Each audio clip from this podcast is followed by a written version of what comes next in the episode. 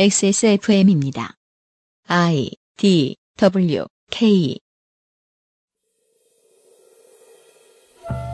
밤섬 상단에서 보내드리는 팟캐스트 그것은 알기 싫다의 유승균 PD입니다. 팟캐문학관 대항의 시대 두 번째 시간에서는 이 게임의 역사적 사회적 의미 그리고 기술적인 배경들을 알아봅니다.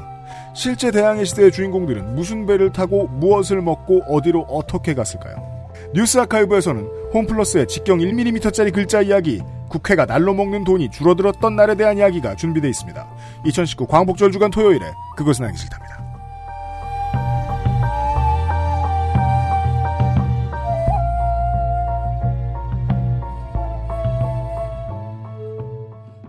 위도 북위 37.537도, 경도 동경 126.931도에 위치한 밤섬 앞에서 보내드리는 XSFM의 그것은 알기 싫답니다. XSFM의 유승균 PD입니다. 아호이. 윤세민 에디터입니다. 네, 안녕하십니까. 윤세민입니다. 저희 사무실 앞까지 올 수 있죠. 못 들어와요. 아, 다리 때문에. 다리에 걸려요. 네. 네. 그게 제가 나중에 한참 뒤에 한 거잖아요. 잠수교 툭 튀어나와 있는 데가 뭔가. 네, 네. 네, 보트 지나가라고 있는 네, 겁니다. 네, 그렇죠. 네. 수상 택시들도 그리로 지나갑니다. 그렇습니다. 네. 배란 오묘해요. 배를 많이 타본 청취자 여러분들만 알 수 있어요. 잠시 후에 문학인을 만나도록 하겠고요. 광고 듣고 오죠. 나의 마지막 시도 퍼펙트 25 전화 영어. 관절 건강에 도움을 줄 수도 있는 헬릭 스미스 무르핀. 제주 과일의 가장 달콤한 순간 프로넥. 에어비타 더스트 제로에서 도와주고 있는 그것은 알기 싫다. 잠시 후에 시작합니다. 안 괜찮으시죠? 관절 건강에 도움을 드릴 수 있어요. 관절 건강엔 무르핀이니까요.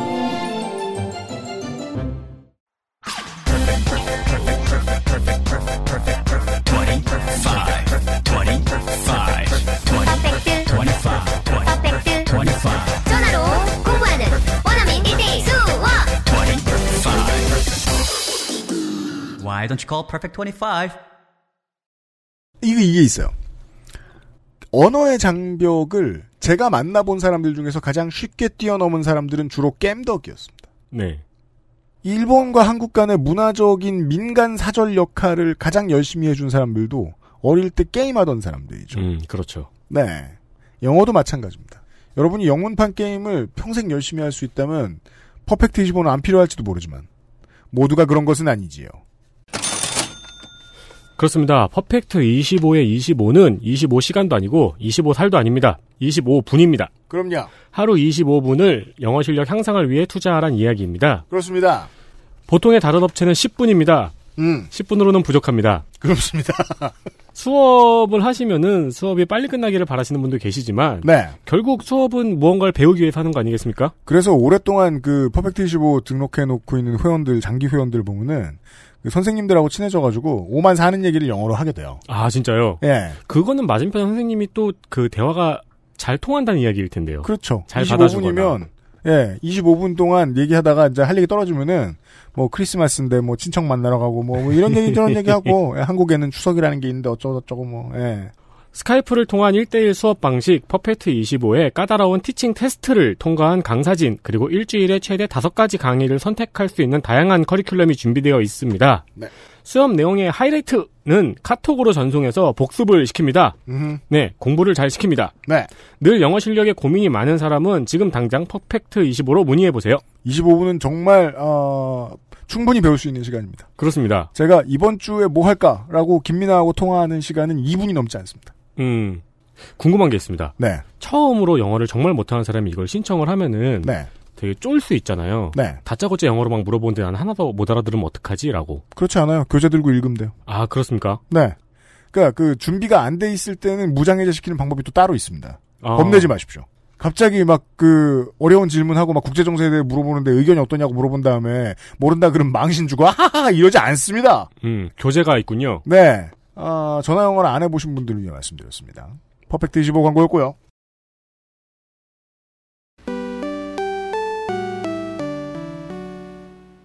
양서를 만나는 시간 2019 여름 특집 팟캐문학관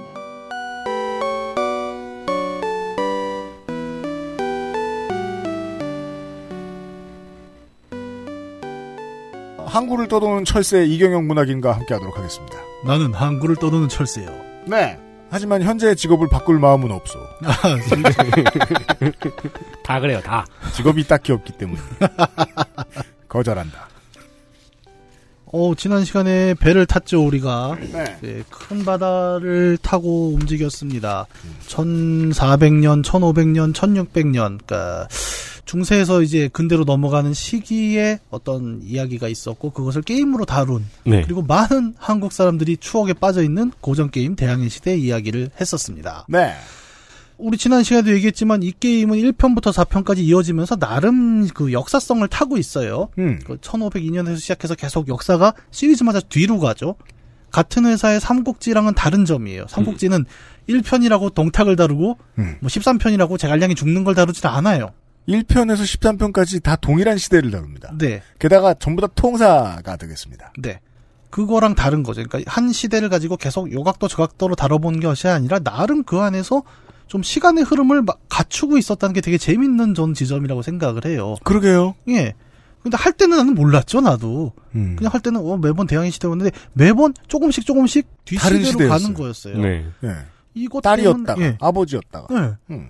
의도했을지는 모르겠습니다만 네. 이것 때문에 일종의 그 초기 탐험의 시대에서 제국주의의 발언까지가 나름 순서대로 나와요. 되게 신기하게. 음. 왜 그랬을까? 이유는 잘 모르겠습니다. 고인은 어제도 말씀드렸지만 절대 그런 거할 회사가 아니거든요. 그래요. 예.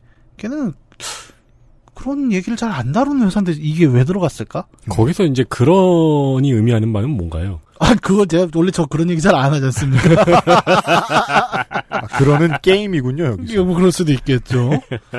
그걸 갖고 그러면 대항해 시대의 의미가 뭘까를 좀 생각을 해보고 싶은 거죠. 네. 뭐 이런 의미를 억지로 붙이는 건 저도 별로 좋아하지 않습니다만 음. 게임이 그냥 시간의 순서대로 그냥 1, 2, 3, 4편을 만들었을 뿐인데 뭔가 나왔잖아요. 음. 그러면은 의도적이지 않더라도 이 역사를 게임으로 다rum으로써 뭔가 느낄 수 있는 점들이 있을 거라고 저는 생각을 하거든요. 아, 저처럼 이제 와서 처음 게임을 접한 사람은 오늘 이야기가 훨씬 재미있겠네요. 뭐 그럴 수도 있을 겁니다. 그리고 어 그런 가능해요. 가능해요. 예 그런 의미에서는 앞으로 남은 이야기가 더 재밌을 수도 있어요. 네. 어, 우선 가장 기본적으로 할 수 있는 얘기는 실제 역사에 있었던 사건, 시대를 가지고 게임이란 매체로 다뤘다라는 점이지 않습니까? 네. 어, 비슷한 시대를 다룬 이야기들은 굉장히 많을 거예요. 뭐 대항해 시대가 배경인 소설도 많고 영화도 많고 되게 다양한 컨텐츠가 있습니다만 음. 아예 그 시대 한가운데 들어가서 직접 체험을 하게 만들어진 게임이었어요. 음. 그것도 우리가 지난 시간에 얘기했잖아요. 배를 직접 타는 느낌을 계속 내주려고 합니다. 배를 내가 조종도 해야 되고 맞아요. 네. 투였나요? 돛을 돌려가면서 움직여요. 네. 그러니까 단순히 내 배를 움직이는 게 커서 키를 가지고 음. 뭐 전후좌우로 움직이는 것이 아니라 바람이 예를 들어 뒤에서 불면은 뭐그 돛의 방향을 바꿔 가지고 그렇죠. 속도를 만들어야 되는 그런 조작 과정이 들어가 있었단 말이죠. 네. 이거는 목적이 그거예요. 네가 배를 타고 있어 지금. 이 배를 조종해서 움직여. 음. 근데 그것이 단순히 커서 키로 움직이는 게 아니라 네가 계속 돛을 조정해 가면서 그 범선의 느낌을 그대로 컨트롤을 하는 거야. 음. 라고 얘기를 해주는 겁니다. 그리고 돈 써가면서 계속해서 그 모디파이 하든지 예. 아니면 새 걸 사든지 예. 그거를 역사를 몰라도 알 수 있습니다. 왜요? 첫 출항하자마자 음. 되게 바쁜 배들이 나를 막 치- 치고 지나가거든요. 예. 슉슉슉 네. 지나가죠. 저 빠른 배 뭐야? 그럼 좀 배 좀 싸게 살라 그러면 배 가치도 모르는 놈은 썩 꺼져. 그 그렇죠. 얘기 맨날 하고. 네. 아니, 그리고 뭣도 모르고 큰배 탔다가 다 굶어 죽었어요. 한 번. 그렇죠. 그런 과정들을 계속 집어넣는 것은 그러니까 이 게임이 어, 시뮬레이션이라고 처음에 표방을 했지만 음. 단순히 어, 데이터만 나열을 하거나 뭐 특정 이벤트를 가지고 집중을 하거나 이제 그런 것을 넘어서서 음. 이 둘을 되게 절묘하게 결합시키려고 했다는 의도가 드러나는 거거든요. 음. 게임 안의 세계에는 그냥 단순히 숫자로만 표현할 수도 있었지만 각 지역별로 어디에는 무슨 특산물이 있다. 그리고 그 특산물이 단순히 고정된 가격으로 팔리는 것이 아니라 변동하는 물가 속에 존재를 한다. 네. 그리고 심지어 도시의 상업 발전도에 따라서도 또 상품이 달라지기도 하고. 시대에 따라 투자 가치가 높은 도시가 있고 아닌 도시가 있고. 예. 그리고 어제 내가 들어갔었던 항구가 오늘은 또 갑자기 항해 금지령이 이 기항 금지가 떨어져서 못 들어가게 되고 음. 계속 이 세계를 동적인 환경으로 만들어 주려고 하고 있어요. 네. 물론 당시의 기술이 되게 뛰어나진 않았기 때문에 게임 기술이. 예. 지금 봐도 에 이게 뭐야? 웃기네. 라는 수준으로 볼 수도 있겠지만 의도 자체는 보인다는 거죠. 그렇죠. 뭐냐? 대항해 시대라는 역사 속의 순간을 되게 동적으로 지금 네가 살아 숨쉬는 공간으로 만들어줄 테니까 네. 네가 그 안에서 한번 그 세계에 들어가봐. 우리가 2020년이 아니고 1995년에 최고로 발전된 수준의 게임으로서의 대항해 시대를 즐길 때를 생각해 보면 아이고 세상에 리스본에 안 좋은 일이 있나 봐. 음. 그럼 생각을 막 하게 되겠죠. 음. 네. 저기 정권이 불안한가 봐. 음. 그럼 뭐 쌓아놓은 물건 빼고 막 그렇죠. 네. 예. 어떡하지 저기 쌓여 있는 게 얼만데. 네. 예. 게임사가 플레이어로 하여금 그런 행동을 하게 만들려고 하는 의도의 가장 큰 증거는 사회과 부도예요. 게임 바깥의 물건이. 예. 지도책을 펼쳐보지 않으면 이 게임은 어려울 거야라는 결과가 나왔잖아요. 네. 그렇죠. 예. 네가 직접 왜냐면 당시엔 지도가 정말 필요했고 음. 그 지도를 넘기는 것만으로도 사람들은 책상 앞에서 이미 모험을 시작한 거잖아요. 우리 여행 많이 가지만 여행의 시작은 여행 계획부터거든요. 네. 지도를 펼쳐놓고 주요 관광지와 먹거리를 놓고 야 첫날은 어디 가지? 음. 둘째 날은 뭘 하지?부터가 여행의 시작이지 않습니까? 그걸 지금은 이제 구글 지도에 플래그를 꽂아놓고 네. 여행을 가죠. 인스타에서 관련 태그를 검색해보고 네. 태그들을 막 시간 순서대로 배열을 해보고 음. 그런 과정들이 대항의 시대라는 시대에 들어가서 모험하는 플레이어들에게도 사회과 부도라는 이름으로 주어졌다는 거죠. 해외여행을 다니고 있으면 때로는 그 내가 길잡이일 때. 네. 왜 그 길잡이가 있고 예. 그 다음에 이제 짐 역할밖에 못하는 관광객이 네. 있잖아요. 그러니까 보면 여행이 보통 그렇습니다. 포지션이 있죠. 예. 리더, 회계, 그다음 옆에서 그냥 떠드는 사람, 땡밥. 예. 불평쟁이. 그래서 제가 땡밥을 몇 번 해보다가 예. 리더를 한 번 해보니까 아, 이게 정말 대항해 시대하고 똑같은 거예요. 지금 이때쯤에 어느 정류장에서 출항을 해가지고 네. 맞아요. 나가서 뭘 사고 어디로 돌아오고 아 여기 갔었는데 또 가네 갔었는데 또 가네 그리고 건강 앱을 켜보면 내가 만 몇 걸음을 걸었어요. 어, 그거 꼭 체크하는 사람 있더라. 전 맨날 봐요 네. 여행 가면 게임이랑 동일해졌습니다. 지금은 2010년대 20년대 와서는 그러니까 약간 리더를 해보니까 그러니까 수학여행 인솔하던 선생님 같은 마음이 되더라고요. 네. 이 관광지 도착하면은 아우 끼들 다 미워. 여기서 몇 시까지 보고 다음으로 떠나야 돼라는 음. 말을 하는데 그 같이 간 친구들은 들어먹질 않죠. 그리고 그 자리에 있으면 강박이 좀 생겨요. 네. 아, 이거 4시까지 반드시 여길 가야 되는데, 애들은, 아, 내일 가. 뭐, 뭐가 급해. 그리고 상인의 입장이 돼요. 지금 여기서 사야지. 네, 이 가격 안 나온다, 앞으로. 한국 가서 생각난단 말하면 죽여버릴 거야. 아, 쟤왜 저래? 막 서로 싸우고 막. 암스테르담에서 팔아야 될 거 아니야. 라고 한다고. 그, 저는 그 지도를 펴는 경험을 이제 저도 해봤지 않습니까? 네. 그 지도를 펴는 게 너무 설레었던 거예요. 음. 도대체 내가 남아메리카를 돌아서 태평양에 가면 어디에 기항지가 있을까? 음. 뭐 아무런 데이터가 없더니 그때는 또 인터넷이 없었지 않습니까? 네. 그렇죠. 그러니까 책이에요. 정말 예 지도를 보고 그 음. 게임 잡지 팁을 보면서 막 찾아 헤맸던 거예요. 모험은 게임 안에 있는 게 아니라 밖에도 있었던 거죠. 그런 거 어떻게 증빙해 주실 수 있는 청취자 여러분 있으십니까? 그, 책 말고 세계지도 큰 거 있잖아. 네. 거기에 그 중국 음식점 배달 많이 하는데 보면 가끔 펜으로 표시돼 있어요. 네. 네. 이 집은 어느 골목으로 이렇게 들어가서 네. 하는데 이런 거 그 이제 미니맵인 거죠. 네. 음식점 입장에서는 그걸 대항해 시대를 하면서 이렇게 그 저 지도에다 표시해 놓은 그런 자국들 음. 하다 보면 제 친구들 중에서는 그런 친구들 저도 진짜 그러고 싶었는데 그 교과서 뜯었다고 할까봐 부모님한테 혼날까봐 못했던 게 그 유럽 부분만 뜯어서 네. 벽에 붙여놓고 표시해 놓는 거예요. 네. 그렇죠. 왜냐면 사실 사회과부도는 쓸모가 없거든요.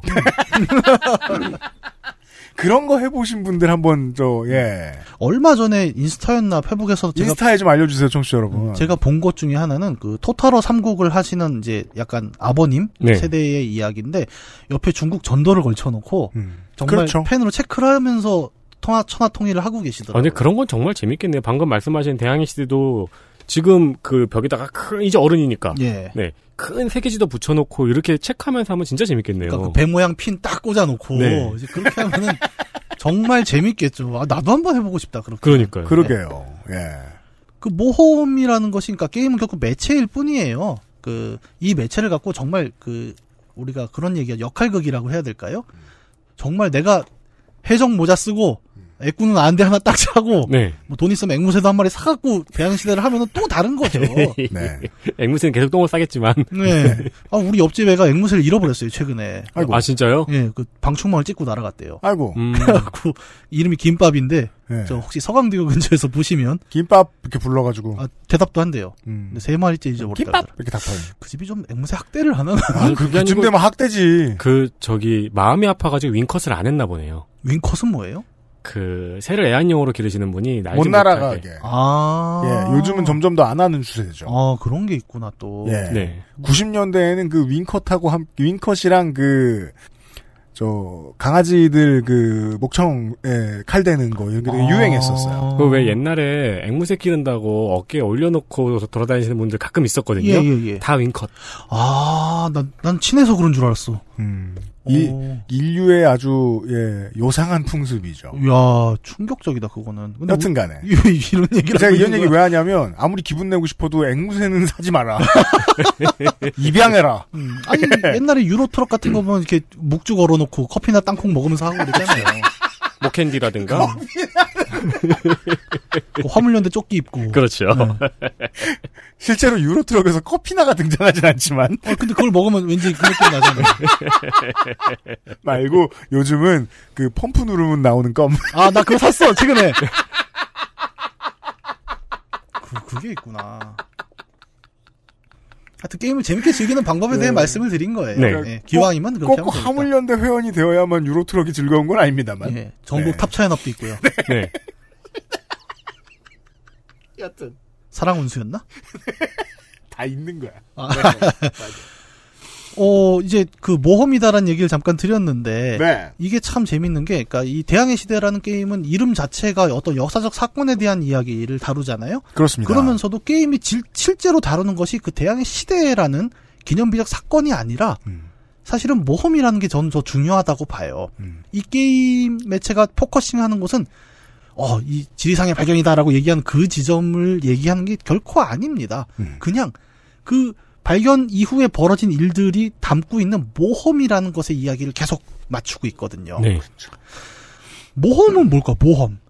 나는 그 모험이라는 단어가 갖는 원래 의미가 뭐라고 생각하냐면 high risk high return이라고 봐요. 일종의 도박의 사행심과도 모험은 굉장히 맞닿아 있거든요. 네. 그렇죠.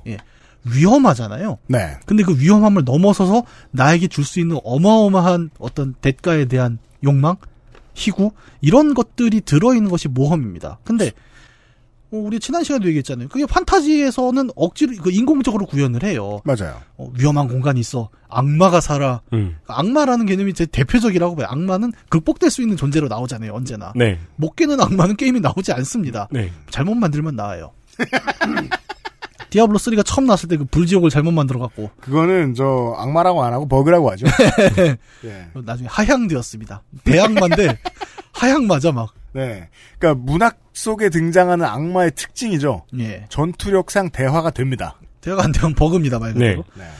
그런 모험이 보통 이제 가상의 환경에서 인공적인 배경 속에서 꾸려졌던 반면에 이것이 실제로 있었다. 저 바다를 삥 돌아서 넘어가면은 막대한 향신료가 정말 값싸게 구할 수 있는 시장이 있다. 네. 이거는 당시 사람들 실제로 했던 얘기였을 거 아니에요. 그렇겠죠.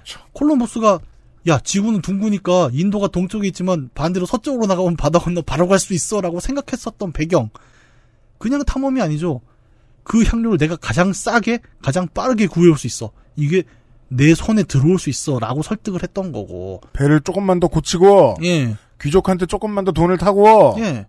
그게 다 돈으로 뭉쳐서 결국 돌아간 거잖아요. 그리고 당시에 원양 항해가 얼마나 위험한지는 다 알고 있었는데도. 근데 네. 그 모든 리스크를 감수하고서라도 이건 해볼만해라는 것이 우리가 생각하는 판타지의 모험이 아니라 현실에 있었다는 겁니다. 그리고 그 현실이 있었으니까 우리는 그거를 게임으로 만들었을 때 들어갔을 때 아까 얘기했잖아요. 어제 후추를 네. 그러니까 대항시를 주면 일단 희망봉을 들어서 후추를 사온다. 그렇죠. 우리 몸속에 박혀 있는 그 모험에 대한 동경이 있다는 거죠. 물론 에디트를 할 수 있으면 수혜주 운하를 뚫어서 아, 그럼 그렇긴 하지만 예. 그렇게 인류의 진화를 목격할 수 있습니다. 역사에 그러니까 수많은 모험들이 있었을 거예요 매번. 근데 네. 그 모험 중에서도 가장 지금까지의 역사에서 빛났던 가장 high risk high re- return이었던 것은 결국 대항해시대였다는 거죠. 예, 이게 그, 뭐, 저 같은 이제 초보 같은 경우에 이렇게 조합을 들어가는데 어디 가서 물건을 갖다 달라는 거예요. 네. 그러면은 거기 위치를 딱 살펴본 다음에 여길 지금 내가 갈 수 있나 네. 싶어서 두근두근 하는 거죠. 그렇죠. 네. 이게 이제 그 게임 장르의 역사에서 코에이 historical 시뮬레이션 시리즈가 가지고 있는 위치입니다. 있던 일을 게임으로 극화시키는 것은 그 전의 작품들로 말할 것 같으면 단순한 몇 개의 전투의 나열 음.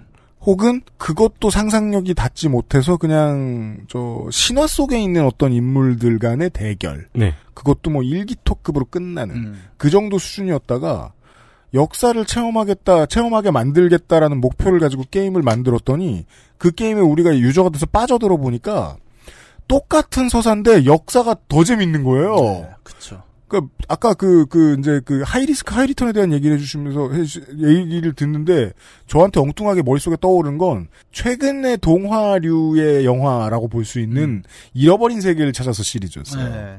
잃어버린 세계를 찾아서 시리즈는 그 세계 지구의 한가운데로 들어가는 내용이에요. 네. 들어가면 막 보석들이 있죠. 네. 압력이 높으니까 그 어떻게 들어가 사람 터지는데 음. 아무튼 들어가요. 네. 들어가면 주인공이 소리 질러요. 세상에 마세라티를 사야겠다 이러면서.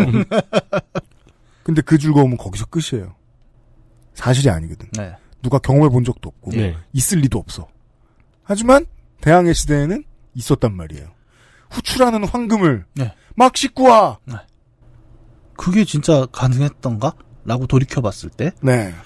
역사에서 뭐 아니 매번 작게 작게는 있었습니다. 그 뭐 비슷한 역사라면 저는 그 미국의 골드러시라고 생각해요. 네. 그렇죠. 예, 저 서부의 황무지를 넘어서 그때는 기차도 없었으니까 그 공간을 넘어가면은 어마어마한 황금이 우리를 기다리고 있어라고 네. 얘기하는. 골드러시를 다룬 게임들도 있죠. 네, 많죠. 금광을 찾아서. 금광을 찾아서 제가 정말 죽도록 왔다 갔다 했죠. 그러다 많이 죽었죠. 예. 뱀에 물리고 총에 쏘이고 총에 쏘여? 총에 쏘이고.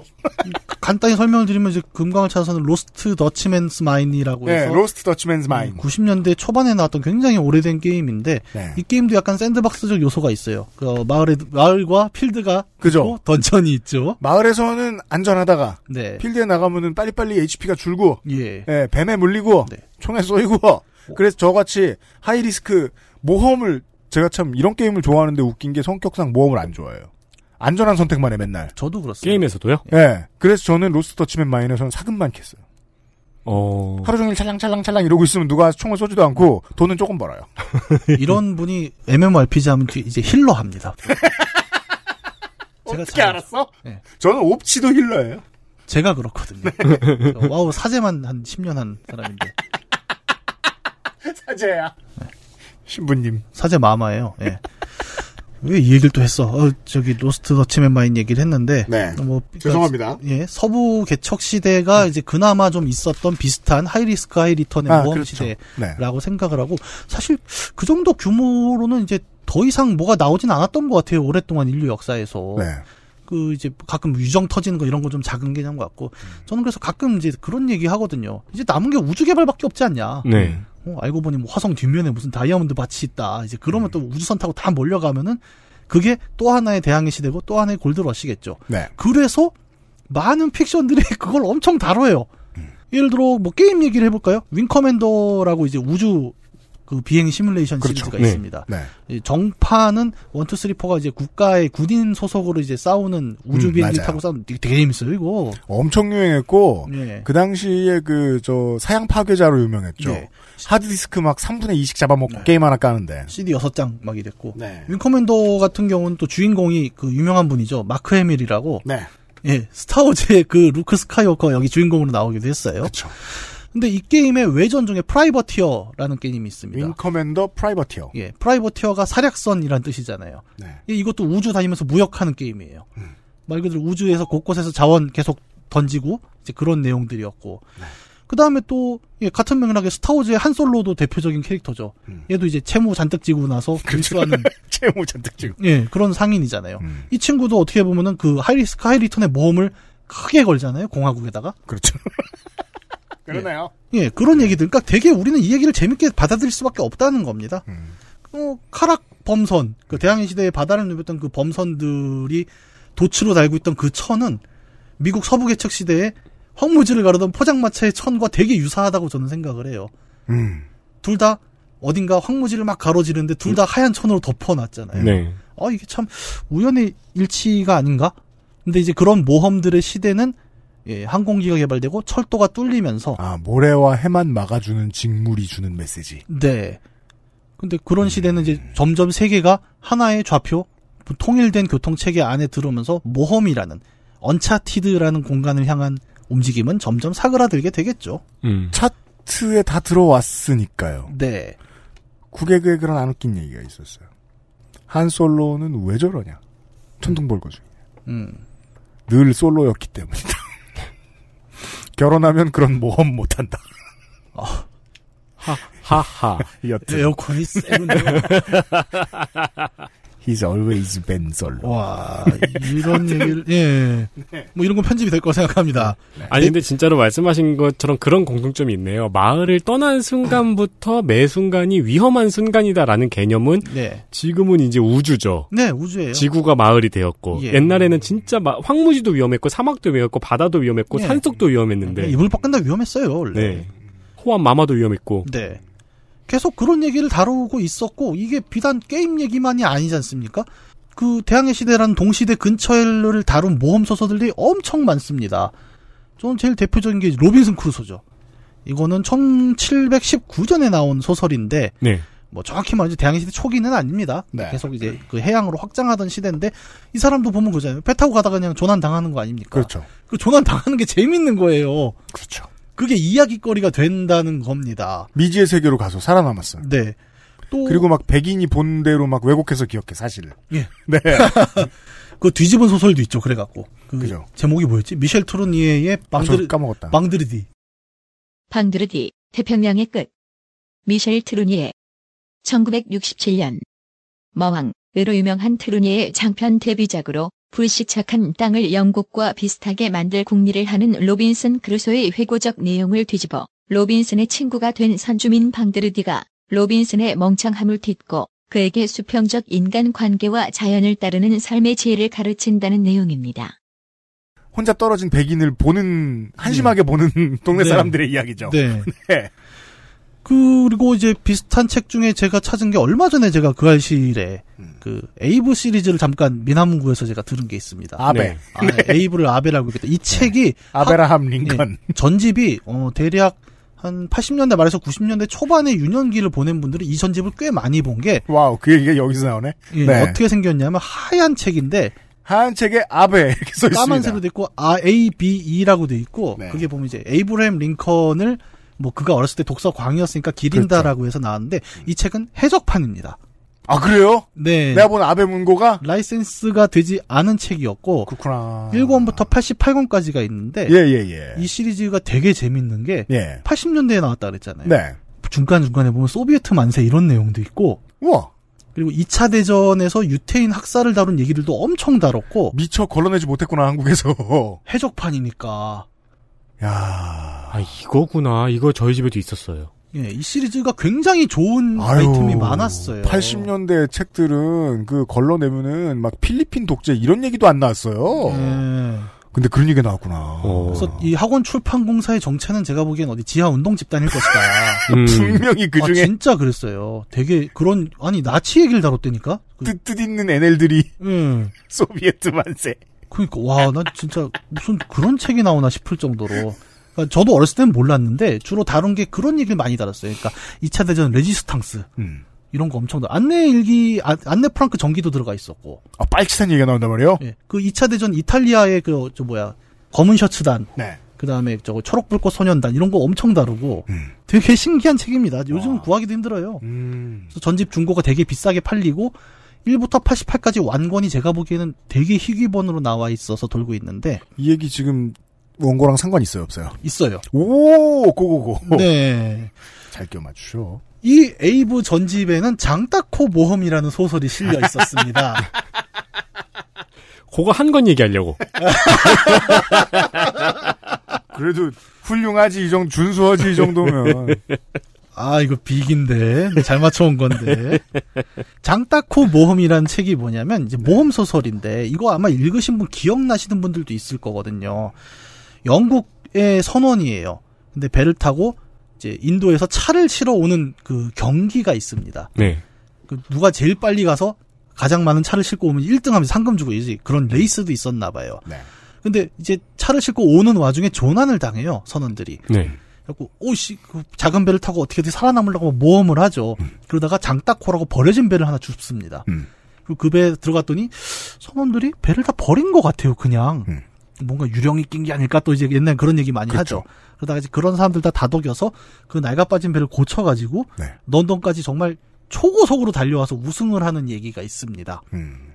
이 이야기가 정확히 인도 항로가 이미 다 개척이 되고 말 그대로 바다로 엄청난 화물들이 왔다 갔다 하는 게 일상이 될 정도로 경주가 될 정도로 보편화된 시절의 이야기였던 거고 음. 그 과정에서는 이제 개척이 문제가 아니라 조난이 문제가 되는 이제 새로운 모험의 이야기가 나오는 거였고 네. 그렇기 때문에 아까 1719년이 이미 로빈슨 크루소의 시대가 대항해 시대가 거의 끝난 이 다음 시대로 넘어간다고 하더라도 모험이란 이야기는 계속 남는다는 거죠. 이런 모험은 실제로 하면은 아까 UPD 얘기한 게 딱 정답이에요. 이건 실제로 할 수가 없습니다. 네. 그리고 갈수록 세계가 체계화되고 정교화되는 과정에서 모험은 이제는 하고 싶어도 할 수가 없는 무언가가 되어 가고 있어요. 그래서 Life of Pi를 좋아했죠. Life of Pi. 아, 예, 예, 그쵸. 네. 그렇죠. 모험 얘기는 엄청 좋아할 수밖에 없어요. 왜? 우리는 음. 이제 하기도 힘드니까. 음. 우리의 모험이라는 건 이때만큼의 막대한 수익이 나기도 어렵고 또 그런 모험을 국가가 막습니다. 이제는. 지금의 모험이라 부르는 모험들은 return은 없고 리스크만 있죠. 네. 네. 그렇죠. 네. 음. 네. 그렇기 때문에 모험은 결국 픽션의 영역에 남게 되고. 근데 인간은 문화소상 모험을 즐겨요. 네. 너무 재밌잖아. 할 모험은 없어. 할 모험은 없고. 예. 그렇기 때문에 계속 모험을 읽고 간접 체험할 수 있는 방향을 찾게 되는 거죠. 음. 그 카타르시스가 있으니까요. 네. 근데 수많은 SF 판타지에서 그 모험을 자극해 주지 않습니까? 음. 근데 그 중에 실제 역사에 있었던 모험의 시대를 다뤄주는 거죠. 그렇죠. 그것도 그 세, 구, 도, 작동하는 세계 안에서 플레이어가 직접 체험하면서. 네. 네. 그러니까 누가 무슨 상거래를 했고 얼마를 벌었다가 아니라 내가 가서 회계를 하고 무역을 하고 탐험을 해야만 그 돈을 벌 수 있는 그 간접 모험의 세계가 음. 대항의 시대라는 게임을 통해서 구현이 되어 있었습니다. 게다가 이 당시의 고해의 작품들은 어 마치 그 그 시절을 다룬 소설들의 작법들도 좀 따라가서 현대의 관점으로 해석하지 않죠. 옛날의 시각 그대로로 보여주려고 애쓰죠. 네. 그래서 막 그 행운 지수 같은 게 있는 거고요. 네. 네. 모험. 실제로 할 수 없는 모험. 이제 실제로 할 수 있는 모험이란 건 그런 거밖에 없어요. 이따금 사람들 또 실제로 혹하는 경우가 있습니다. 야, 일제가 숨겨둔 금광이 어디 동굴에 있는데 네. 개발하는데 얼마가 든대. 제가 아는 사람도 여기 얼마 투자했다가 지금 사기를 당해갖고. 그게 이제 유튜브로 넘어가면 그게 다 문제인 거래. 예. 문재인의 200톤이 어디에 있는가 도대체. 그래 왜 가끔씩 그 보물섬 루머드가 우리나라에 돌잖아요. 예.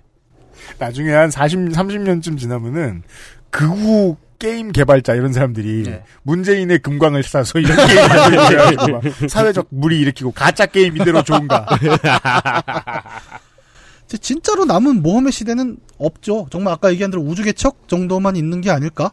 근데 사람들이 모험심은 남아가지고 예. 계속 저 비트코인 투자하고 존버하고 예. 비트코인은 진짜 미지의 세계였죠.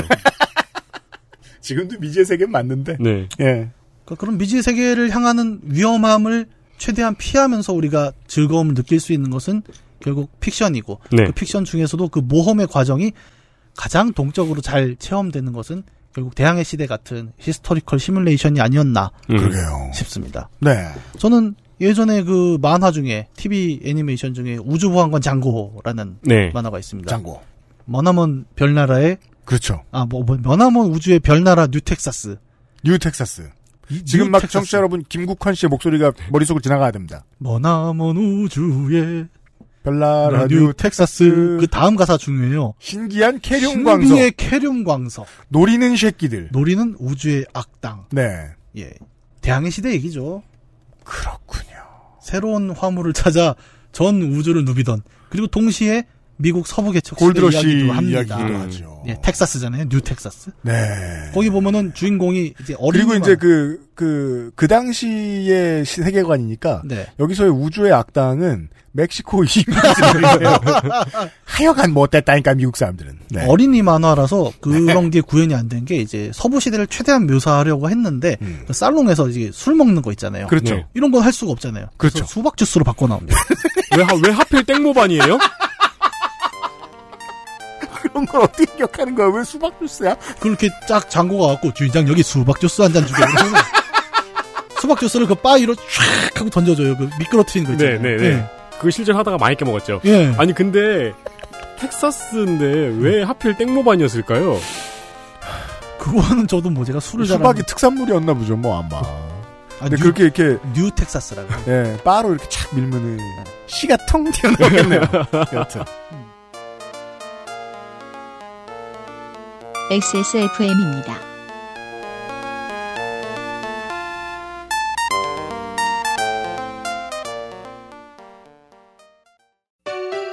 제주의 깨끗함을 그대로 담은 감귤.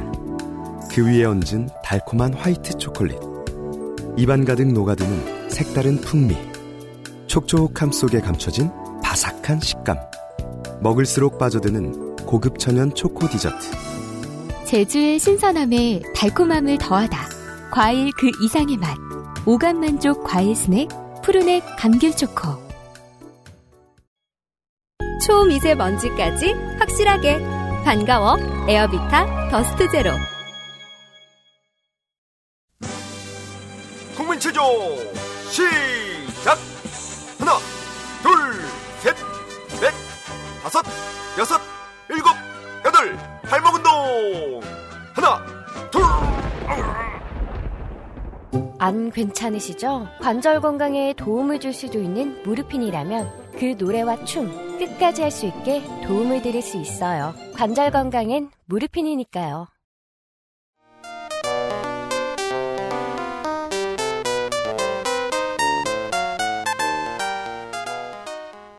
그러니까 그 만화가 가끔 생각이 나는 거예요. 대항해 시대 골드러시 그리고 우주보안관 장고. 네.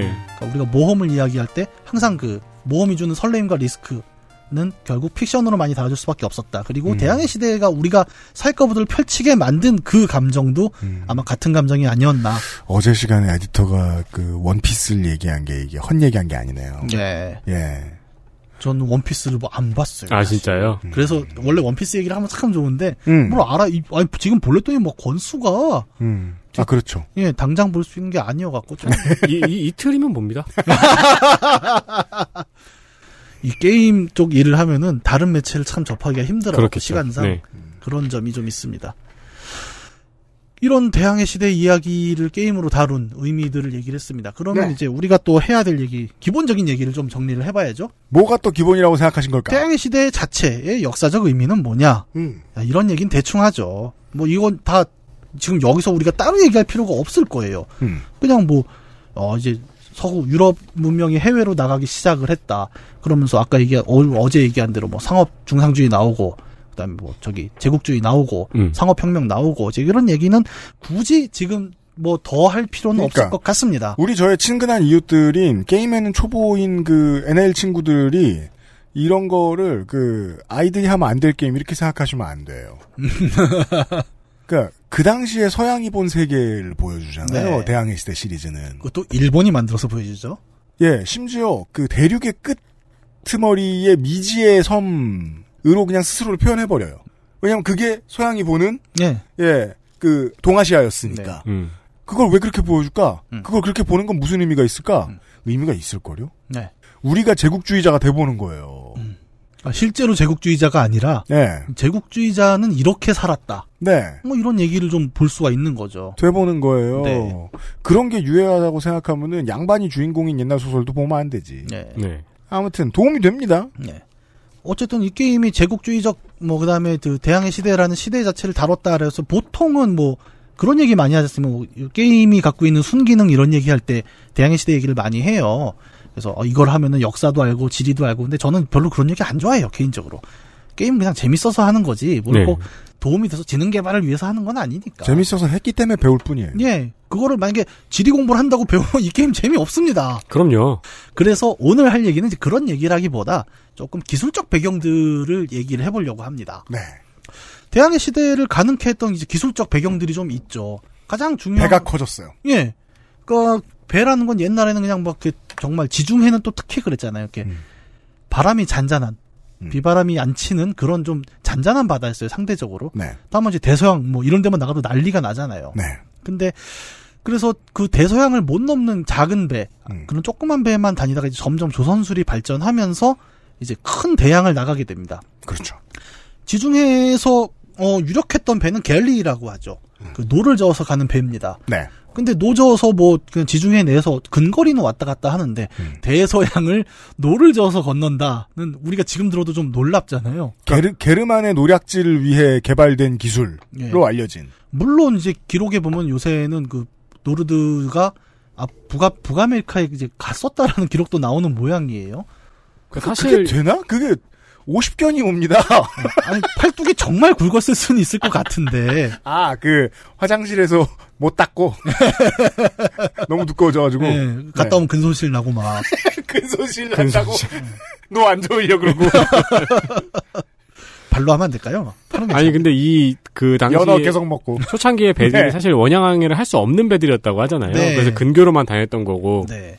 그런데 이제 요 대항해 시대 초반에 썼던 배들은 이제 조금씩 그 범선 본격적인 범선, 그러니까 네. 바람만으로 갈 수 있는 배들이 등장을 하게 되는 거죠. 음. 그래서 당시에 이제 가장 대항해 시대 초기를 주름 잡았던 배는 카락이라는 배가 있습니다. 음. 전장 길이가 한 30에서 60m 정도가 되고 네. 그 돛을 거는 마스트라고 하죠 돛대. 그러니까 이제 서너 개 정도 걸리고 배수량이 배수량이라는 거 이제 물에 들어갔을 때 물을 밀어내는 무게가 얼마냐. 그러니까 말 그대로 배 크기를 얘기하는 그렇죠. 하는 건데 네. 그게 한 200에서 1,500톤 사이 정도로 왔다 갔다 하고 있습니다. 그러니까 지금 생각해 보면 진짜 안 큰 거예요. 아 별로 안 커요. 네. 여기 저기 망원동 가면은 그 저기 군함으로 해상공원 하나 만들어 놓은 게 있습니다. 네. 요새 서울함인가? 네. 그게 이- 이거보다 커요 carrack보다. 그러니까 그게 강변북로 지나다니다 보면 볼 수 있죠. 예, 예. 약간 유람선 정도 크기? 그 정도 네. 사이즈로 대서양을 그걸로. 대서양을 건넌 거예요. 예. 그러니까 많이 죽었죠. 네. 속도는 어땠냐?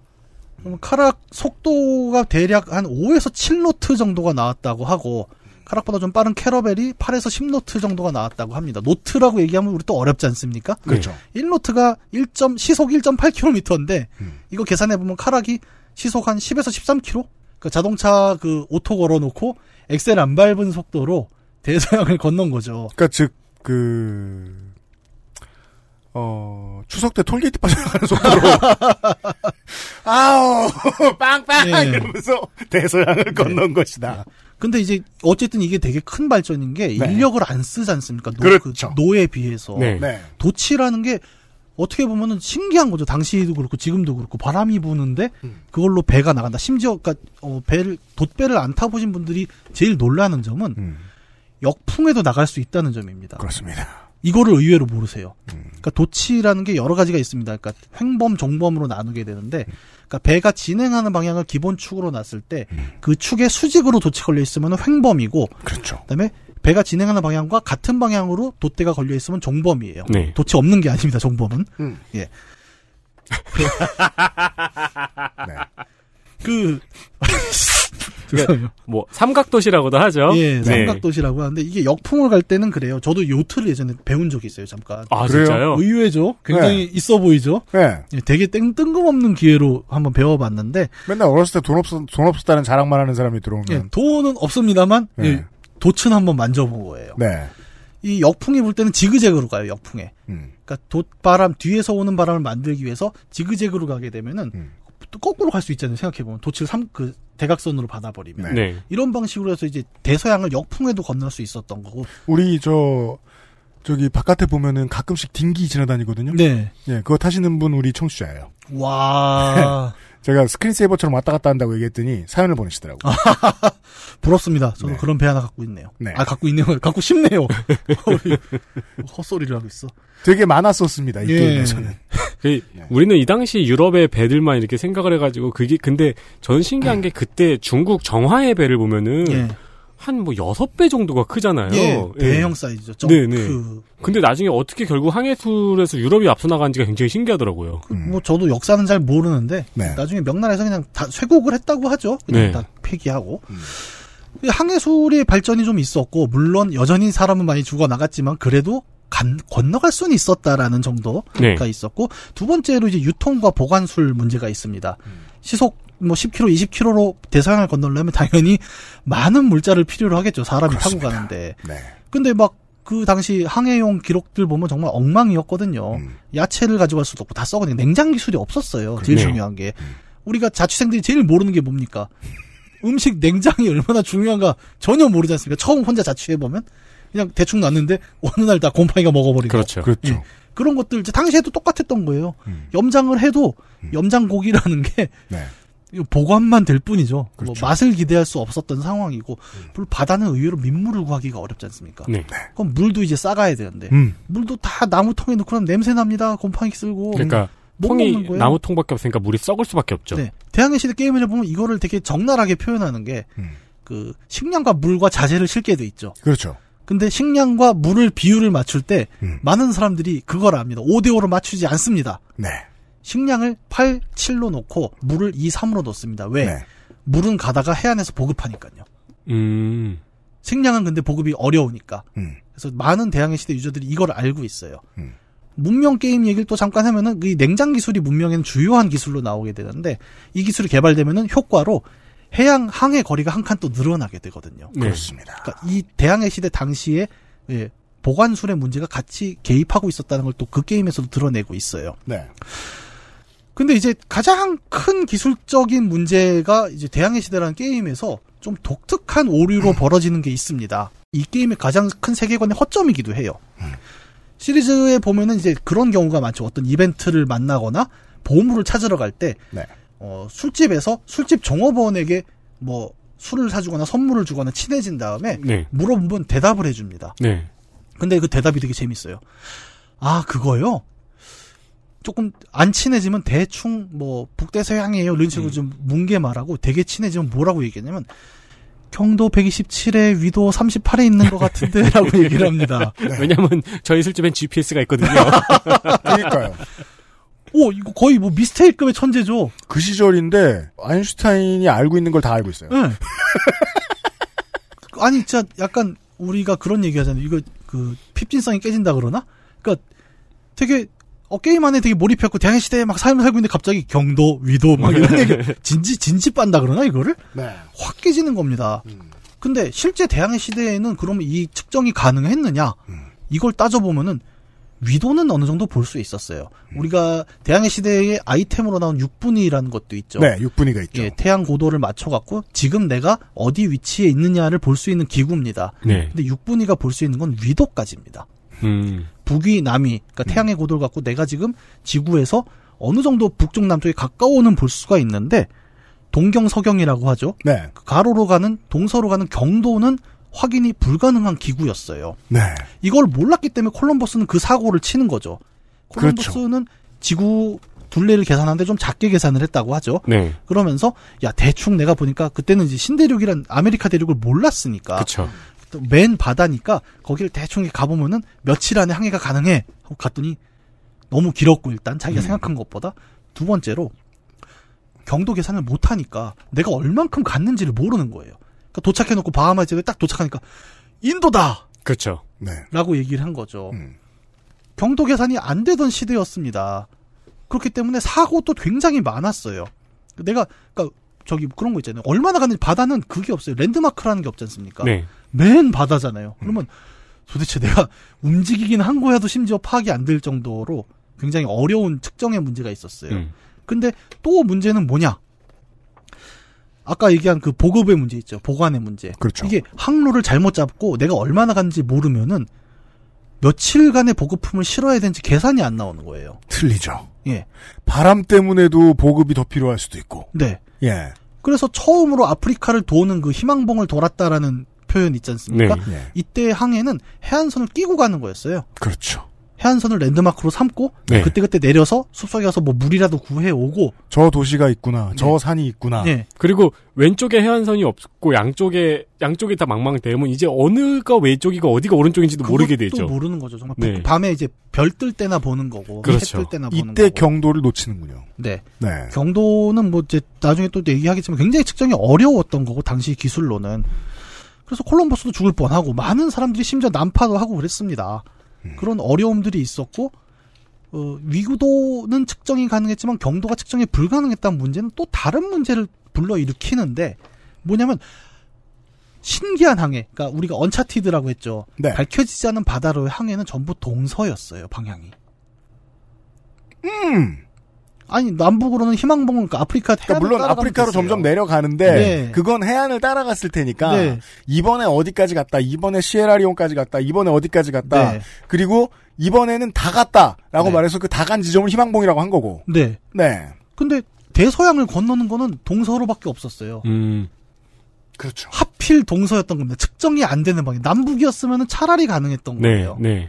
근데 동서로 넘어가야 되는데 동서 경도가 측정이 안 되는 상황이었으니까 이 문제는 수많은 사고를 불러일으키게 되는 거였죠. 완전 암흑에 낭떨어지죠, 저쪽은. 네. 네. 제가 예전에 그 서점에 잠깐 근무했다고 말씀드렸지 않습니까? 네. 그 서점 막내 시절에는 보통 뭘 하냐면은 책 소개를 합니다. 그 여러분이 누구한테요?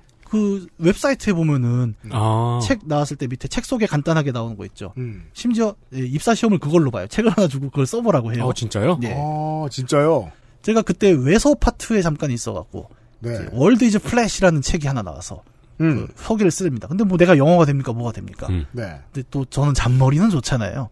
네, 그래요. 예. 앞- 이제는 모두가 알고 있어요. 예, 모두가 알고 있는 그거 그 기술을 써서 네. 책의 앞뒤 표지를 보고 음. 그림을 보고 대충 아 이 책은 이렇구나 하고 소개를 마음대로 씁니다. 의외로 맞아요. 그렇겠죠. 네. 근데 이제 그때도 제가 개망신을 당한 게 뭐냐. 그 World Is Flat이라는 책이 나왔는데 그림이 뭐냐면 큰 범선이 오른쪽에서 왼쪽으로 가고 있는데 끝에 이렇게 폭포처럼 낭떠러지처럼 물이 막 떨어지는데 글로 가고 있는 거예요. 네. 책 소개를 뭐라고 썼냐면 지리상의 발견 이후로 수많은 뭐 탐험과 경제 발전 뭐 이런 얘기를 쓰면서 썼는데 나중에 한국어로 번역이 나왔어요 책이 네. 세계는 평평했다라고 경제학 책이더라고요. 그러니까 이거 드래곤 때하고 똑같잖아 이게. 그러네요. 좀- 인생 그렇게 살면 안 된다는 교훈을 자꾸 봤는데 학습하지 못하네. 아니, 왜냐면은, 열 번중 여덟 번이 먹혔으니까요. 원래 하이리스크 하이리턴이 또 재밌어요. 그걸 모험심의 발로라고 할 겁니까? 하지만 유럽을 건너서 북대서양을 건너서 어, 신대륙으로 자기가 가보지 적이 없던 대륙으로 가는 사람들에게는 정말이지 하이리스크 하이리턴이다. 예. 그 사람들에게는 닿았더니 만약에 뭐 실수로 지나가다가 닿을 수 있는 땅이 뭐 있어요? 버뮤다다. 음. 그럼 거기가 인도고. 음. 음. 예. 무슨 뭐 저 중남미의 뭐 쿠바나 푸에르토리코다. 그럼 거기가 인도고. 네. 예. 이게 굉장히 그래서 마지막까지 인류에게 오지로 남은 점은 그 해안이 완전히 없으면 항해를 못 한다 그랬잖아요. 네. 어딘지를 모르니까. 음. 그래서 해양 도달 불능점이라는 것도 있어요. 음. 그러니까 육지에서 가장 멀리 떨어져 있는 바다 혹은 고도라고 음. 하죠. 음. 그런 지점도 있습니다.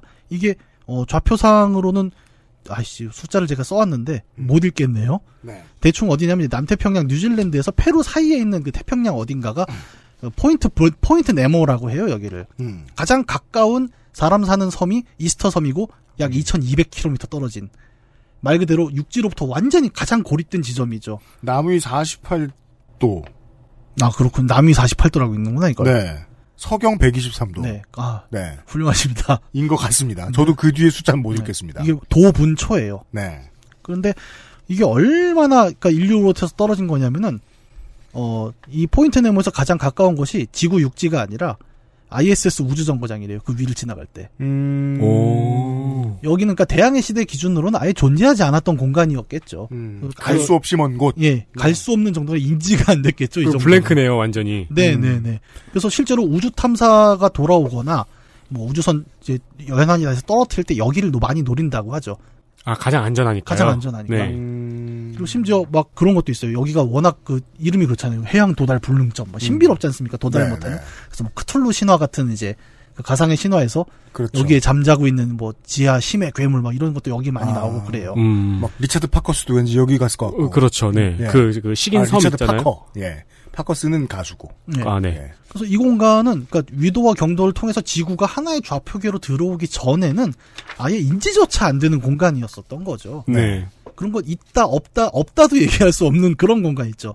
옛날에 그 미하엘 엔데 소설 보면 Neverending Story라는 소설이 있는데 아, 예, 그렇죠. 영화화도 됐어요? 아 그래요? 네. 영화는 못 봤고 음. 거기 보면은 무라는 개념이 나와요. 없음, 뭐.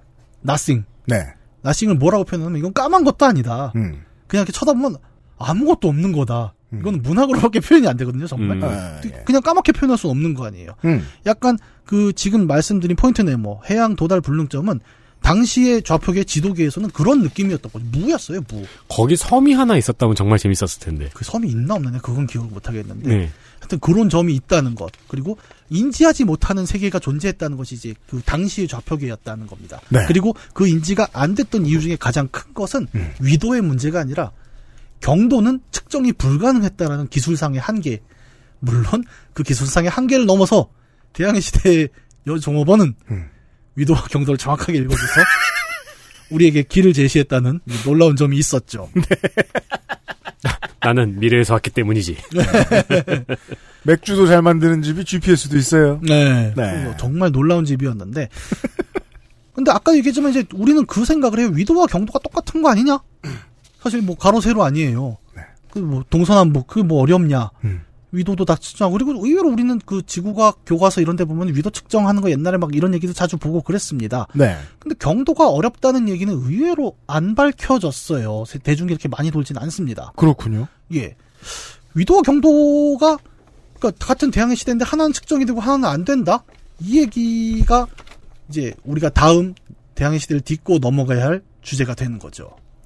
다음 주에 얘기해야 되겠네요. 네. 네. 여름 특집. 파케문학관 대항해 시대. 두 번째 시간 얘기였습니다. 저는 이거 막 그, 과거라 재밌다 이런 생각하지 않아요.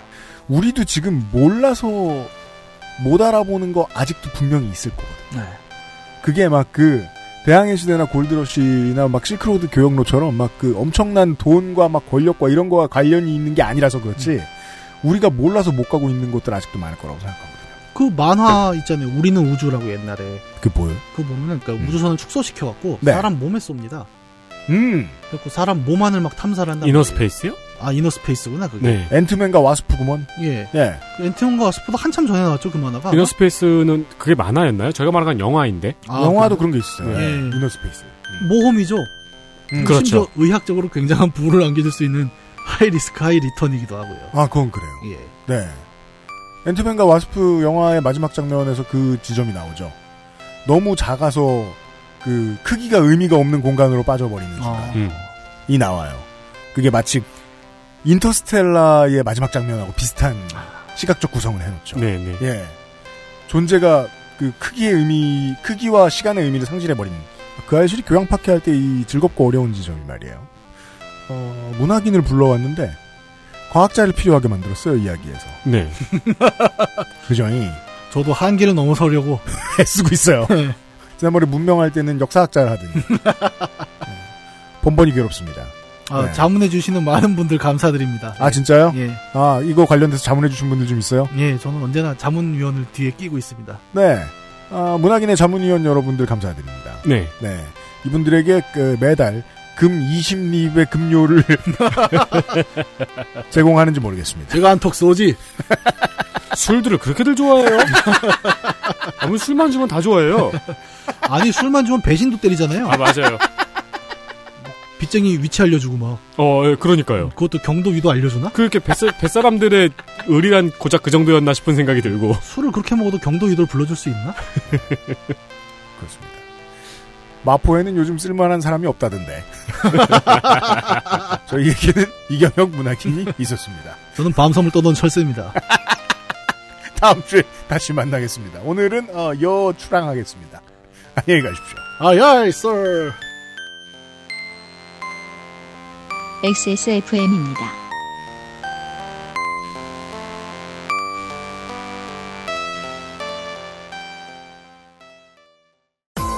10분으로 시간으로는 부족합니다. 당신의 실력을 충분히 높일 수 있는 최적의 시간. 25분간의 전화 영어. Perfect 25.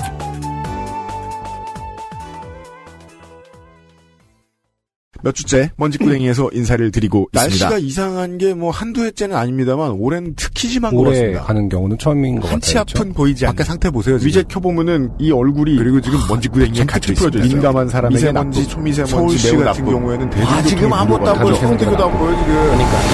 그냥 나빠요. 필터 교환이 필요 없는 공기청정기. 반가워. 에어비타 Dust Zero. 포장만 뜯으면 과일 그 이상의 맛. 오감 만족 과일 스낵 푸르넥.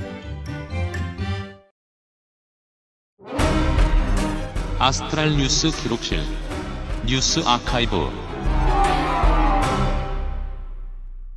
뉴스 아카이브입니다. 이걸 빨리 합시다 우리가. 네, 저희 방송 124 비회에서는 홈플러스가 경품행사를 통해서 모은 개인 정보를 돈 받고 판 내용을 다루었습니다. 그렇습니다. 엄청난 수익을 올렸죠. 거의 네. 마트 팔아본 돈보다 더 번 것처럼 보였죠. 2,400만 건의 개인정보를 보험사에 팔아서 231억 원의 수익을 올린 사건이었습니다. 네, 건당 한 2, 3천 원에 팔았다나 기억도 안 납니다. 네, 2,000원 정도였습니다. 네. 방송은 2015년에 업로드가 되었습니다. 그리고 이 개인정보 수집 및 판매는 2011년에서 2014년 사이에 이루어졌, 이어졌던 일이었습니다. 네. 그 전에 사실 이 해당 경품회사 있잖아요. 네. 여기서 당첨자한테 연락을 하지 않는 방식으로 당첨을 무효화한 것이 밝혀지기도 했어요. 와, 그럼 만약에 뭐 30만 원짜리 냉장고를 1등 상품으로 걸었다. 그러면 231억 30만 원을 남겼네요. 그렇죠. 열심히다. 네. 어, 이 2011년에서 2014년 사이에 이뤄졌던 일, 무려 2019년 이번 달에 유죄가 확정됐습니다. 재판이란 이렇습니다. 네. 재판은 1mm 크기의 글자를 사람이 읽을 수 있는가가 핵심 쟁점이 되었습니다. 어, 저 관심 많아요. 이번 주에 안경 새로 맞췄거든요. 네. 네. 이 정보가 보험 영업으로 활용될 수 있다는 고지, 최근에는 많이들 보시죠? 네. 네. 이 고지가 1mm 글씨로 쓰여 있었기 때문입니다. 네. 폰트 크기 한 2에서 3 정도의 크기일 겁니다, 아마. 그렇습니다. 1심과 2심에서는 이 글씨가 읽을 수 없는 크기가 아니다. 라면서 홈플러스의 손을 들어줬습니다. 눈 좋은 판사. 그렇죠. 네. 그래서 당시에 시민단체에서 법원에 항의 서한을 1mm 글씨로 인쇄해서 보내기도 했습니다. 그렇습니다. 네. 반장도 안 차요. 슬로우 뉴스의 민우 편집장님이 나왔던 당시의 방송 내용을 살짝 돌아보면은 당시 홈플러스는 이게 논란이 됐습니다. 그렇죠. 그래서 그래서 사과문을 내요. 네, 과징금도 먹었어요. 네. 그리고 4대 혁신안을 냅니다. 음. 500개 신선식품 가격 인하. 네. 그 중에 제일 저 인하 크게 된 건 삼겹살이었어요. 그렇습니다. 네. 신선식품 전문관리 직원 500명 채용. 네. 그리고 미국식의 진열 방식 도입 등을 발표했습니다. 그렇습니다. 그래서 이제 그 개인 정보를 가져가서 과징금을 맞더니 삼겹살을 깎아줬다. 네. 라는 공식이 나오게 되죠. 미국식 진열 방식은 뭐예요? 뭐 월마트식이라고 하는데 잘 모르겠어요. 그거 저 코스트코 너무 높이 쌓아가지고 사람이 아. 못 가져. 그거 아니야? 모르겠는데. 미국식 진열 방식. 그러니까 혜택이래니까 그게 뭐지? 혹은 그 한 번에 12인분씩 파는 그거. 잘 모르겠어요. 혜택이 아니죠. 그러니까 이거 논란이 되니까 할인 행사 해가지고 덮으려고 하는 거죠. 네, 맞아요. 그게 정말로 어거지로 갖다 붙인 게 아니고 실제로 그 개선안이 그렇게 나와 있었기 때문에 다들 황당했었습니다. 네, 네. 상관없이 한 것도 아니고 대표가 직접 나와서 사과를 한 다음에 개선안으로 자기네 할인 행사를 광고한 거예요. 네. 개선안으로 미국식으로 싹 했다. 난 뭔 말인지 모르겠다. 그 지금 돌아보면 진짜 뭔 말인지 모르겠어요. 근데 그때도 저는 그런 얘기 했었어요. 그래도 삼겹살 깎아주는 건 고맙다고. 어, 유죄가 확정되었기 때문에 벌금은 7,500만 원입니다. 음. 그리고 민사소송을 통해서 총 8,300여만 원을 피해자에게 배상하고 도성환 당시 대표 및 임직원 6명은 집행유예를 받았습니다. 네. 사실 이거는 작년에 확정이 되었습니다. 음. 근데 검찰에서 오히려 항고를 한 번 더 한 건데요. 네. 홈플러스에서 개인정보를 보험회사에 팔아서 번 돈 230억을 추징해달라고 상고를 했던 겁니다. 그러나 대법원에서는 개인정보는 몰수할 수 없는 물건이기 때문에 판매 대금도 추징할 수 없다고 판단했습니다. 그렇습니다. 이것도 앞뒤가 이상하죠. 몰수할 수 없는 물건인지 아닌지가 쟁점이 아니라 몰수할 수 없는 물건을 갖다가 팔아서 수익을 냈다는 게 쟁점인데 그렇죠. 그 수익을 움직일 수 없다는 게 논리가 논리상 말이 되는지 모르겠다는 겁니다. 그럼 돌이킬 수 없는 사고를 쳤으니까로 해석하는 게 맞지 않나? 아 근데 현물 230억은 왔다 갔다 했잖아요. 그러니까 성공한 삥땅이라고 본 거죠. 자, 그래서 벌금 7,500, 보상금은 8,300, 그리고 공정위에서 2015년에 4억 3천만 원의 과징금을 받았거든요. 네. 제가 여기서 100단위를 잘랐습니다. 음. 그럼 대략 한 6억 정도를 냈습니다. 네. 홈플러스가 개인 정보를 팔아서 얻은 이익은 231억 원입니다. 그렇습니다.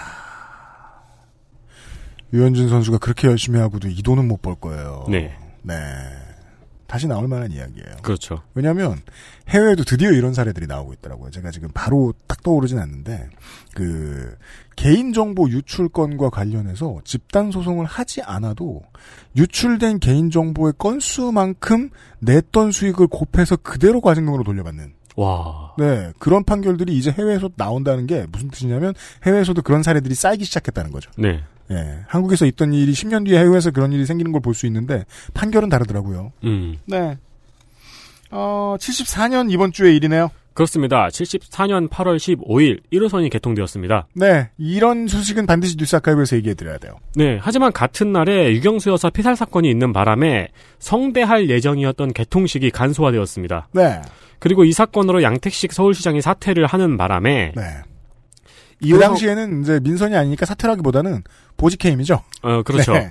어, 2호선과 4호선, 아, 2호선부터 4호선의 모양이 바뀌었습니다. 네. 원래 원안이 있었는데 서울시장이 바뀌면서 음. 이 원안도 파기되고 다시 지금의 노선 모양으로 바뀐 거죠. 음.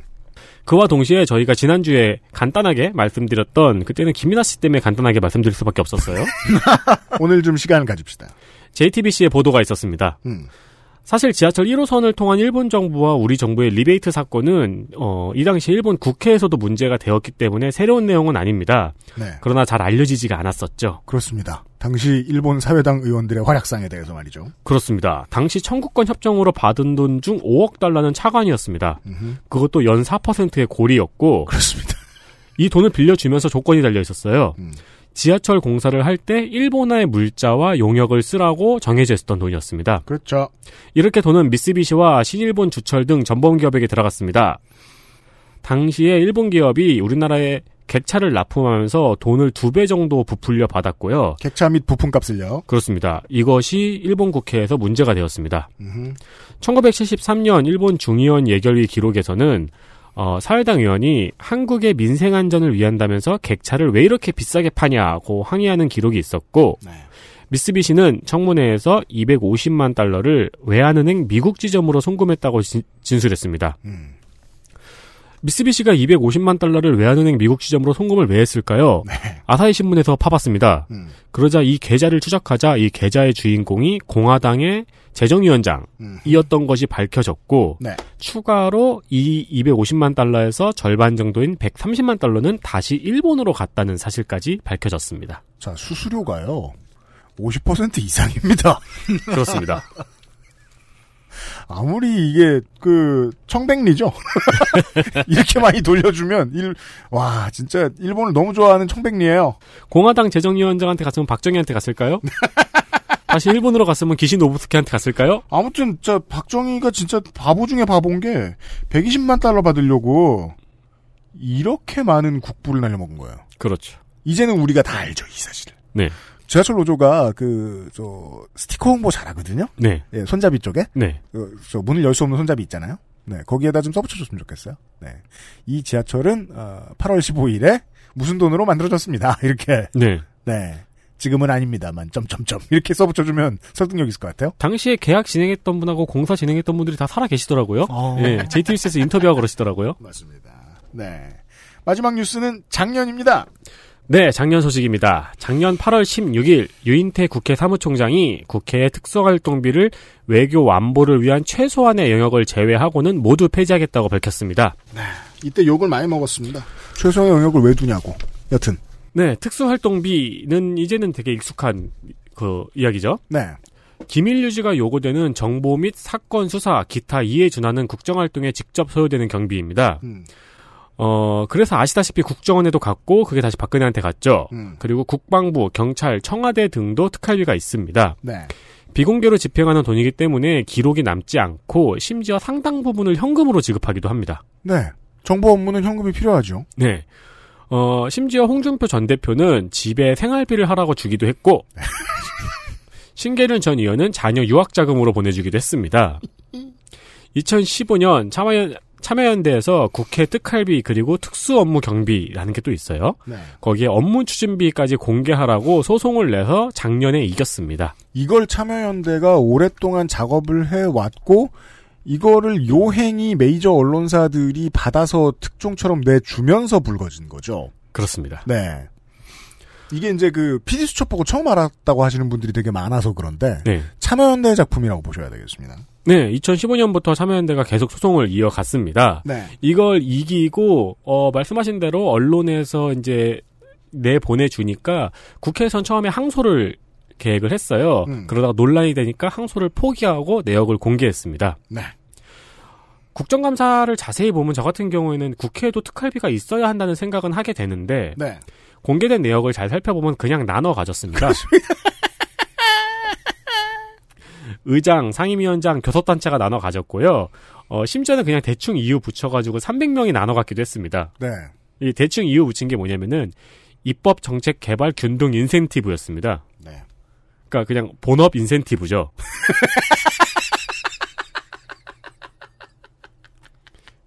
월급 남은 것. 네. 그리고 300명한테 다 나눠주면 안 되잖아요, 이러면은. 그러니까 그냥 대충 이어 붙여가지고 300명이 나눠 가진 겁니다. 와, 말 진짜 잘 짓는다.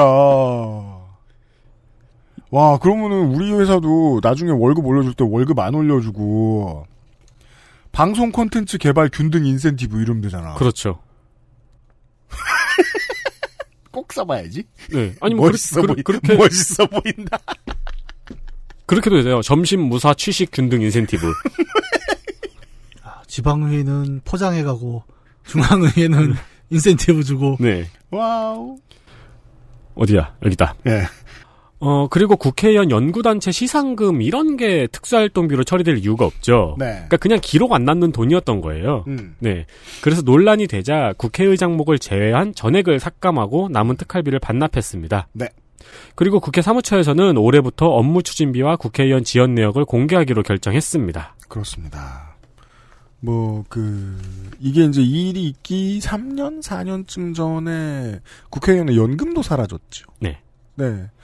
사실상, 국회의원으로 돈 남기는 게 거의 불가능해진 상황이 됐습니다. 그렇습니다. 게다가, 이 특수활동비 같은 경우도 국회의원들 본인들에게는 거의 유일한 급여처럼 활용이 됐다는 사실이 알려졌어요. 음. 왜냐하면 나머지 의정비와 세비는 다 다시 정치에 쓰이기 때문. 네. 웬만하면 실제로 입법 활동을 할 때에도 혹은 그 비서진들을 좀 더 돌릴 때에도 무조건 세비가 나가기 때문에 실제로 남겨 먹을 수 있는 돈이 요거밖에 없었던 건데. 근데 이게 결국은 스스로의 발목을 지금 잡을 수밖에 없는 게 저는 장기적으로 생각하면 특수활동비가 없어지고 세비가 대폭 늘어나는 게 맞다라고 보는데 네. 여기서는 현실적인 생각을 해야죠. 지금 당장 어느 국민이 그걸 오케이 해주겠냐는 거예요. 그러니까 원래 이 폐지 과정에서 원래 양당이 합의했던 사항은 양성화였어요. 그러니까 특활비의 상당 부분을 업추비로 돌리자. 네. 왜냐면 업추비는 기록이 남으니까. 네.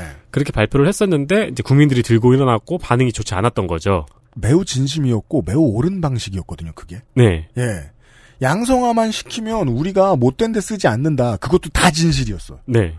근데 모든 진실이 정치적으로 받아들여지나? 그렇죠. 가장 정치적이어야 할 집단이 쓸데없는 타이밍에 이상한 타이밍에 아주 정치적이지 못했던 거예요. 그 결과로 이렇게 된 거고 실제로 우리 정치를 후퇴시킬 거예요. 이 결과는. 그게 맞아요. 네. 예. 그래서 문인상 국회의원이 그때 처음에 그 양성화 방안을 내놨다가 이제 욕을 먹으니까 전면 폐지 방안을 하면서 했던 발언이 이럴 때는 국민에게 납작 엎드리는 게 맞다라는 발언을 하면서 전면 폐지를 밀어붙였거든요. 그러니까 그 당시에 문희상 국회의장의 지금 지금 국회의장이죠. 문희상 국회의장의 태도에서 배울 점들이 많은 게 실제로 다선 의원들이 먼저 나서서 화살을 맞아가면서 국회에 돈을 가지고 왔어야 돼요. 음. 실패했죠? 그러면 국민들이 화났는데 어쩌란 말이냐라고 말해야 돼요. 그렇죠. 이건 되돌리지도 못하고 향후에 우리나라의 중앙 정치를 매우 지금이 향후죠. 중앙 정치를 매우 움츠러들게 만들고 있을 겁니다. 어떻게요? 오랫동안 배고파야죠. 음. 선배들 탓입니다. 네. 예, 안타까운 일입니다. 여기까지 이번 주에 뉴스 아카이브였고요. 금주의 의사소통. 메일로요. 마르틴 백 씨가 자체적인 내러티브까지 요즘은 만들어내고 있는 아, 고자라니 합성물의 진화에 대한 제보를 해주셨어요. 그러면서 최근 추천작들을 소개해 주셨어요. 야인 시대를 가지고 네. 말을 잘라서 드라마를 새로 만드시더라고요. 어, 마치 그 트럼프 연설 내용 모아서 노래 한 곡 만드는 것처럼요. 더 좋은 사례는 스타트의 유즈 맵이 다른 게임이 되는 것 같은 거예요. 아, 네. 막 잘라가지고 새로운 걸 만들어내는 거예요. PS. 김민아 아저씨 방송 재밌게 들었습니다. 분량이 2시간이더라도 내용이 풍부하니 시간 가는 줄 모르고 들었습니다. 공개 방송 때 김민아 아저씨가 직접 말하신 것을 라이브로 들은 바 이런 조리 있고 쾌적한 방송은 편집의 힘이 크다고 유추되는데 방송 제작하느라 고생하셨을 제작진들께 수고에 대한 감사의 말을 드립니다. 그럼요, 마르틴 백님. 김민아 씨께는 감사의 말이 들어가면 안 돼요, 여기서는. 감사드리고요. 아유, 좋은 원고 준비해 주시고 좋은 방송 해주셨습니다. 네. 그럼요. 맞는 소리 하고 있어. 메일로 일본에 사시는 뿔토끼 님이 김민아 아저씨가 생각 안 난다고 한 그 타이어 회사 이름은 브리지스톤이 맞습니다. 하토야마 전 총리 외가의 성 이시바시 석교네요, 우리말로. 어, 그러네요. 를 영어로 풀어서 만든 회사 이름이 브리지스톤. 브리지스톤 그럼 왠지 영국 회사일 것 같은데. 그러니까 아파트 이름 같아. 그냥 돌다리였네요. 메일로 이정대 씨께서 각 통신사와 언론의 기자님들께서 이 방송을 귀 기울여 듣고 있다는 사실을 다시 한번 발견하여 공유드립니다 하고 어떤 기사를 공유를 해주셨는데 어떤 서울시 의원이 그 문재인 대통령하고 함께 찍은 사진을 이제 공보에 내놨는데 함께 찍은 게 아니었던 거죠. 합성이요? 네, 뽀샵이었던 거죠. 이게 선거법 위반에 걸렸다는 기사였어요. 근데 이게 원래 선거법 위반에 걸렸나요? 걸린대요. 박정희 정권 때도 걸렸어. 아, 박정희래. 그러니까 박근혜 때 되게 많았잖아요. 네. 무궁화 합성, 박근혜 합성, 자기 원래 네. 이런 거 되게 많았잖아요. 근데 이게 그 이제 저 선거법 위반에 걸린 최초 사례인가 봐요. 음. 네. 아, 그냥 사진을 같이 이렇게 놓은 게 아니고 뭔가 한 장소에 있는 네. 것처럼 보이게 약간 거짓이 첨가돼 있었나 네. 보네요. 웃기 딴 거지. 네. 그렇죠. 이게 재심에서 이제 그 100만 원 이하의 벌금이 나온 걸로 알고 있는데 그래서 뭐 상실은 아닙니다. 어, 근데 다만 이제 그 어, 당수 눕기가 범죄다. 선거에서는. 이런 사실 알려준 사례가 됐다는 거고, 그리고 이정대 씨께서 뭐, 뭐, 그, 억측 매우 감사드리는데요.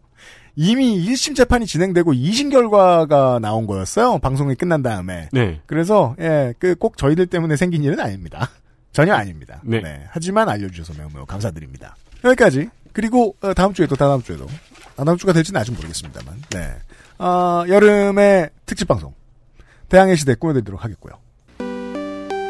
이번 주에 들었던 다양한 얘기들에서 더 발전된 결론이 있을 거 아닙니까? 그, 문학인은 결론 없이는 항구에 들 정박하지 않아요. 그렇습니다. 예. 결론으로 다가가 볼 거고요. 네. 그리고 예, 목요일에는 제가 좋은 소리 한번 하자면 어, 저랑 개인적으로 친교가 있는 사람이 인류 중에 몇 명 있어요. 근데 그 사람들은 언제나 얘기합니다. 자기는 어, 시사 아카데미를 꼭 챙겨 듣는다. 그 사람들 어, 제가 아는 사람들 주로 재밌어요. 네. 네. 재미있는 사람들도 즐겨 듣는 시사 아카데미로 목요일 시간에 인사드리도록 하겠습니다. 가만 보면은 그러니까 역사적으로 가장 재미있는 코너예요. 무슨 소리야? 그것까지 설득 안 되는데? 아니 모두가 재미있다고 전부 다 목소리 높여 말하고 있잖아요. 그거는 반에서 제일 불쌍한 애한테 넌 멋져. 그래서 가- 걔는 가장 용기를- 멋진 아이죠. 용기를 내. 용기를 내어야 할 조성주 소장과 목요일에 인사를 드리겠고 주말 시간에는 이경영 문학인과 함께하도록 하겠습니다. 332회에도 저희와 함께해 주시길 바랍니다. 시사교양 프로그램 그것은 알기 싫다였습니다. 유승균 PD와 윤세민 에디터였습니다. 다음 주에 다시 뵙죠. 네, 저는 일주일 동안 모험을 더 하고 오겠습니다. 안녕히 계십시오. 압살라말라이고. 네.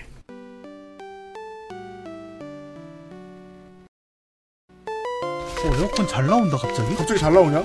아, 그 날씨가 선선해져서 그런가 봐요. 그러니까. 아, 이 민간 신앙 어떡하면 좋아. AS센터에 전화하면 고쳐주고. 실외기가 이제 식은 거죠. XSFM입니다.